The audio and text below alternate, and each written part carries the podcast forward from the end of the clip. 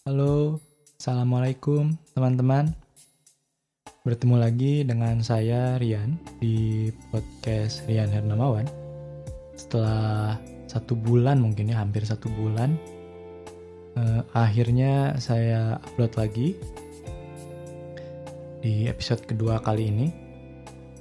Nah, untuk episode kedua kali ini yang akan saya bahas adalah oh, sesuatu yang populer pada saat saya masih SD.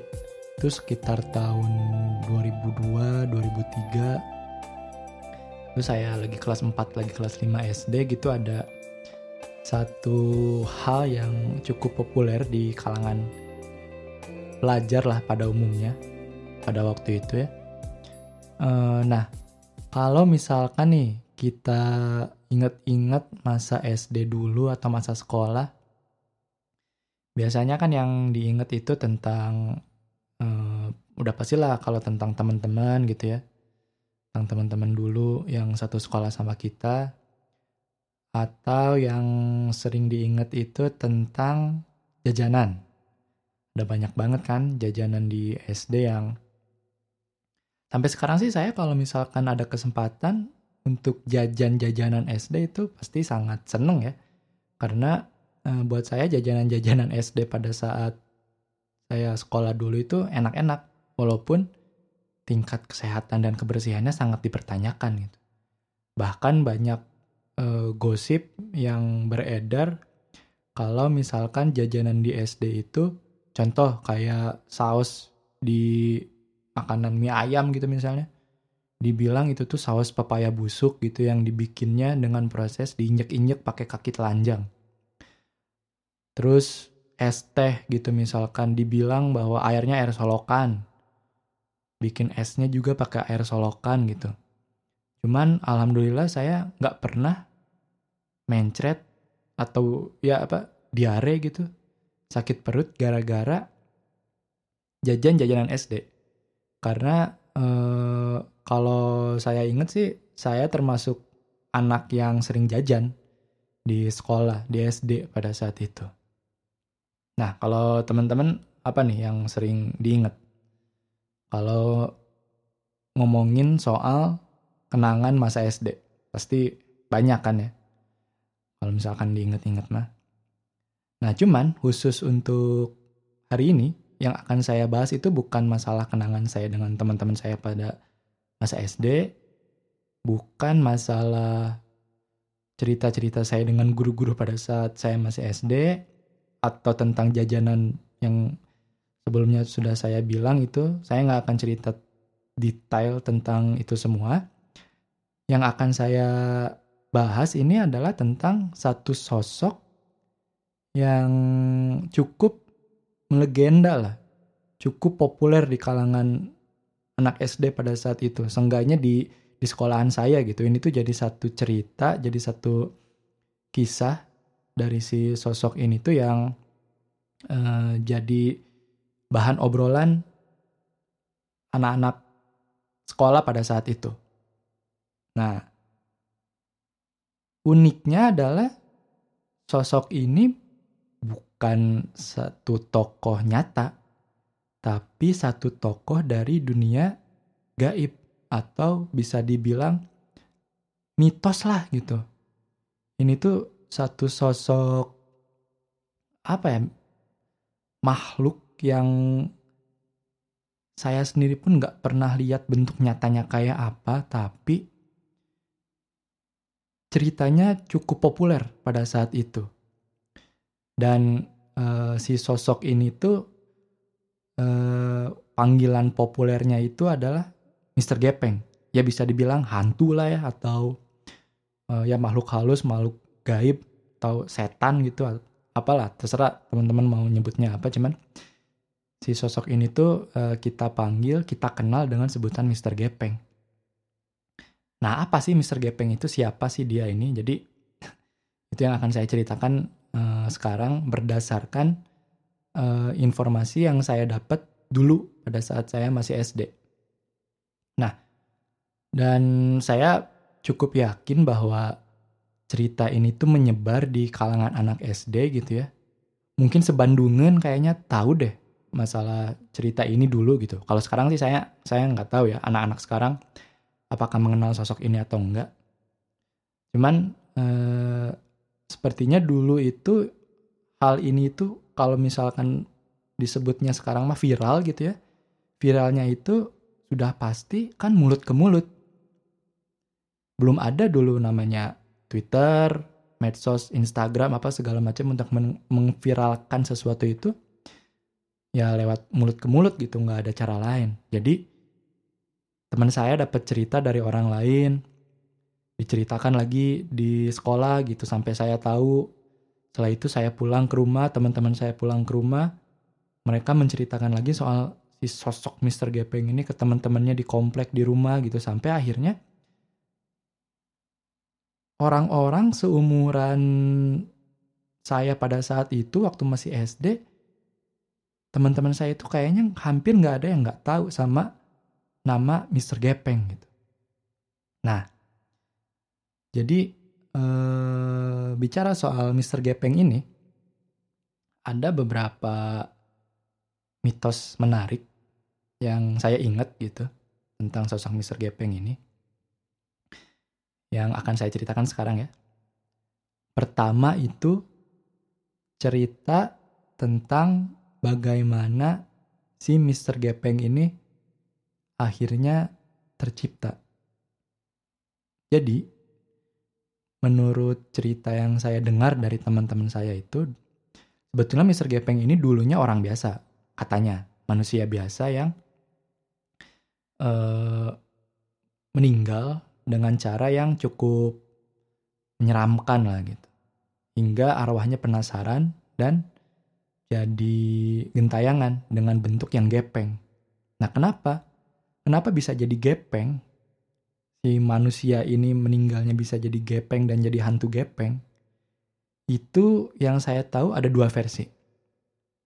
Yang pertama adalah pada saat eh, Mr. Gepeng ini masih manusia, dia itu meninggal kegeleng mobil stum. Teman-teman tahu nggak mobil stum? Mobil stum itu adalah mobil yang uh, dia bentuknya gede, bannya itu besi, dan biasanya dipakai untuk ngaspal jalan. Nah, jadi ada satu cerita yang menyatakan bahwa Mr. Gepeng ini meninggal itu kegeleng oleh stum. Nah, makanya kenapa badannya akhirnya yang tadinya badan, manusia biasa akhirnya jadi gepeng gitu karena kelindes. Nah, lalu versi kedua adalah Mr. Gepeng ini meninggal karena kejepit lift. Saya lupa ini apakah dia kejepit pintu lift gitu ya, sampai dia gepeng meninggal gitu.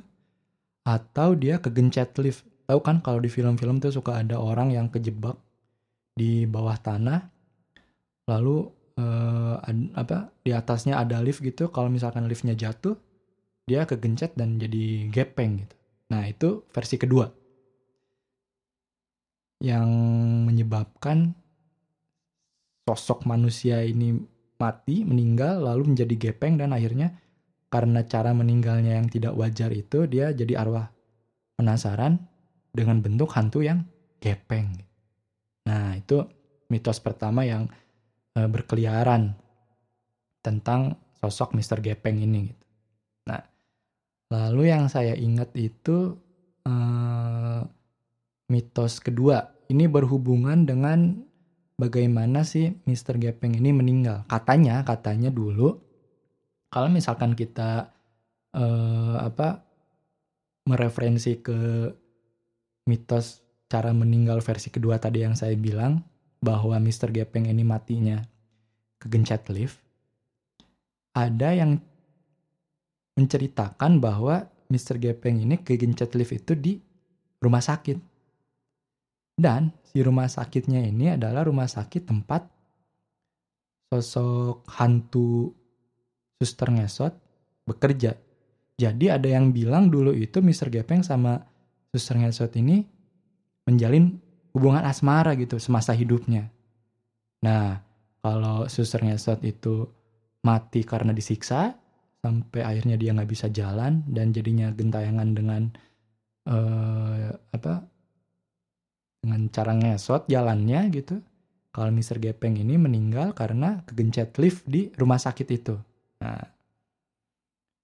mungkin ada yang punya cerita versi lain saya nggak tahu tapi itu yang saya ingat. Jadi mitos kedua tentang sosok Mr. Gepeng ini adalah Mr. Gepeng itu pacaran dengan susah ngesot. Absurd kan? Ya memang absurd namanya juga mitos gitu. Uh, sesuatu yang kebenarannya tidak bisa dibuktikan dengan masuk akal. Sampai sekarang juga saya ingat cerita ini tapi ya kalau dipikir-pikir lucu juga. Kok dulu sampai sebegitu percayanya saya dengan sosok Mr. Gepeng ini. Padahal lihat belum pernah. Uh, cuman tahu dari obrolan-obrolan temen aja gitu dari cerita-cerita temen. Oke lanjut. Ini cerita yang ketiga tentang si Mr. Gepeng ini. Ini yang cukup bikin heboh satu sekolah ini. Yaitu adalah bahwa sebetulnya jika kita ingin bertemu dengan Mr. Gepeng, ingin berinteraksi dengan Mr. Gepeng, itu ada caranya. Ibarat game ada cheatnya lah gitu.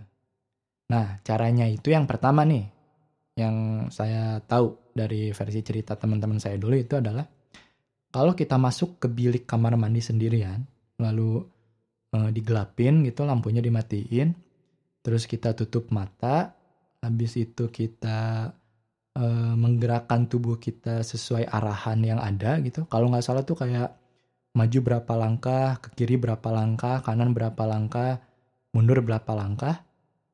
Nah kalau kita melakukan ritual itu tuh katanya Mr. Gepeng akan muncul di hadapan kita di kamar mandi itu tersebut. Nah ini ini hal yang cukup bikin gempar sekolahan dulu.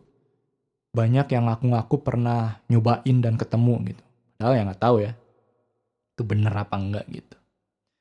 Yang kedua adalah cara kita berinteraksi dengan Mr. Gepeng itu katanya bisa ditelepon. Oh ini. Yang luar biasa ini bisa ditelepon gitu. Dan nomor teleponnya itu cukup eh, apa nyebar gitu di anak-anak sekolah pada saat itu. Nggak tahu ya. Saya yang yang saya ingat nomornya tuh kayak 000 berapa berapa berapa gitu. Dan ketika kita nelpon e, nomor itu, kalau dulu sih mungkin masih pakai telepon rumah lah gitu ya. Katanya akan bisa mendengar suara-suara aneh dari alam gaib gitu. Dan itu nomor telepon nomor telepon rumahnya seolah-olah nomor telepon rumahnya Mr. Gepeng gitu. Dan suara-suara yang terdengar itu suara-suara yang ngeri gitu. Nah jadi kalau saya sendiri sih nggak pernah nyobain ya karena ya, ya pertama ngeri, yang kedua ngapain juga gitu kan. Nah itu jadi uh, mitos ketiga tentang kisah Mr. Gepeng ini adalah Mr. Gepeng bisa kita temui, bisa kita ajak interaksi dengan dua cara tadi. Melakukan ritual di kamar mandi yang gelap dengan gerakan-gerakan tertentu atau telepon dengan nomor yang saya lupa tapi waktu itu cukup menyebar lah si nomor itu tuh cukup menjadi nomor yang populer di kalangan anak SD untuk dicobain siapa yang berani mau coba gitu. Lanjut ke kayaknya ini yang terakhir deh, yang terakhir saya ingat tentang uh, eh, Mr. Gepeng itu cerita Mr. Gepeng dulu itu adalah, nah ini juga nih yang cukup bikin anak-anak sekolah ngeri dulu. Jadi digosipkan bahwa Mr. Gepeng ini adalah makhluk yang uh, apa dia ini berkeliarannya mirip dengan vampir mirip dengan Dracula, memburu atau suka mengganggu dengan tujuan untuk uh, apa menghisap darah manusia. Nah, katanya gitu dan spesifik Mr. Gepeng ini senang dengan orang yang golongan darahnya O waktu itu, katanya. Nah, ini lumayan bikin anak-anak seusia usia berapa ya berarti waktu itu? 9-10 tahun mungkin ya. Saya kelas 4 SD, kelas 5 SD. itu tahun 2003-2004 gitu. Ini cukup bikin ngeri.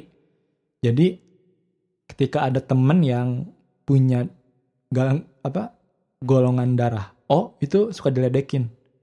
Wah, kamu nih akan jadi korbannya Mr. Gepeng gitu. Dan untuk anak-anak yang punya golongan darah selain O, lumayan tenang hidupnya gitu. Ah biarin, walaupun ketemu Mr. Gepeng, saya emang gak akan diapa-apain karena golongan darah saya mah A gitu. Kamu tuh yang golongan darahnya O akan dihisap darahnya oleh Mr. Gepeng gitu. Nah, itu cukup jadi bahan ledekan pada saat itu untuk teman saya yang punya golongan darah O gitu dan ya anak kecil lah di diledekin gitu ngeri kan ya kasihan juga sebetulnya kalau dipikir-pikir sekarang. Cuman saya belum pernah sih ngelihat teman saya nangis gara-gara hal itu gitu. Cuman kalau diledekin itu sering. Nah jadi itulah beberapa hal yang entah kenapa saya pengen aja nyeritain soal Mr. Gepeng ini karena kalau dipikir-pikir bodor gitu ya. Dulu ini jadi hal yang sangat dipercaya oleh anak-anak seumuran SD pada saat itu sampai-sampai pernah ada aturan di sekolah ke WC nggak boleh sendiri karena pada saat itu cerita ini nyampe juga gitu ke telinga guru-guru jadi guru-guru khawatir anak-anak ini melakukan hal-hal aneh di WC karena tadi kan ada ada satu gosip yang menyatakan bahwa kalau pengen ketemu Mr. Gepeng harus itu harus ini di dalam kamar mandi gitu. Terus banyak juga gosip-gosip kesurupan, apalah itu. Guru ini mendengar cerita-cerita seperti itu ya khawatir mungkin ya, takut gimana-gimana murid-muridnya. Sampai-sampai dulu itu ada aturan ke WC nggak boleh sendirian. Jadi ketika ada temen yang izin ke WC, itu pasti minta ditemenin oleh uh, murid lainnya gitu. Minimal berdua lah. Cuman ya nggak bertahan lama aturan ini karena terbukti bahwa semua itu hanya hanya mitos gitu dan nggak ada yang bisa benar-benar membuktikan bahwa si sosok Mr. Gepeng ini tuh ada dan mengganggu manusia gitu. Semuanya informasinya itu berdasarkan ya turun temurun aja jadi kayak cerita turun temurun dari senior ke adik kelasnya, adik kelasnya nyeritain ke teman-temannya. Gitu. Sampai si sosok Mr. Gepeng yang sampai hari ini pun saya nggak pernah lihat itu jadi satu kisah, jadi satu uh, sosok Mr. Gepeng ini yang cukup melegenda di kalangan anak SD dan ya mungkin pelajar pada umumnya lah di tahun-tahun 2000-an awal gitu. Kalau sekarang saya nggak tahu ya apakah itu masih populer atau enggak. Seingat saya malah pernah dijadiin semacam FTV gitu deh. Artinya ini nggak cuman populer di Bandung kan, tapi cerita ini nyampe juga ke ibu kota sampai dijadiin bukan series sih saya tahunya kayak FTV yang sekali tayang gitu cerita tentang horor dan sosok yang diceritakan di episode pada saat itu Mr. Gepeng. Nah, luar biasa ya sosok yang nggak ada dengan modal cerita mulut ke mulut bisa membekas di ingatan uh, seseorang gitu, termasuk saya. Makanya saya ceritain hari ini itu uh, murni karena saya tiba-tiba keinget kisah-kisah zaman SD dan salah satu yang uh, seru, salah satu yang keinget sampai sekarang itu ya cerita tentang si Mr. Gepeng ini. Kalau teman-teman gimana? Apa hal yang paling diingat pada saat masa sekolah dulu? Masa SD lah, terutama ya SD SMP itu waktu masih bocil waktu kita masih bocil gitu umur umur 12 umur 10 gitu ya mungkin uh, dengan episode ini bisa membangkitkan kenangan-kenangan teman-teman uh, pada saat teman-teman masih bocah masih SD ya untuk episode kali ini segitu aja Uh, sampai bertemu lagi di episode lain dengan pembahasan yang lain juga. Semoga uh, terhibur ya dengan uh, cerita yang saya sampaikan hari ini. Terima kasih sudah mendengarkan. Sampai jumpa lagi. Assalamualaikum.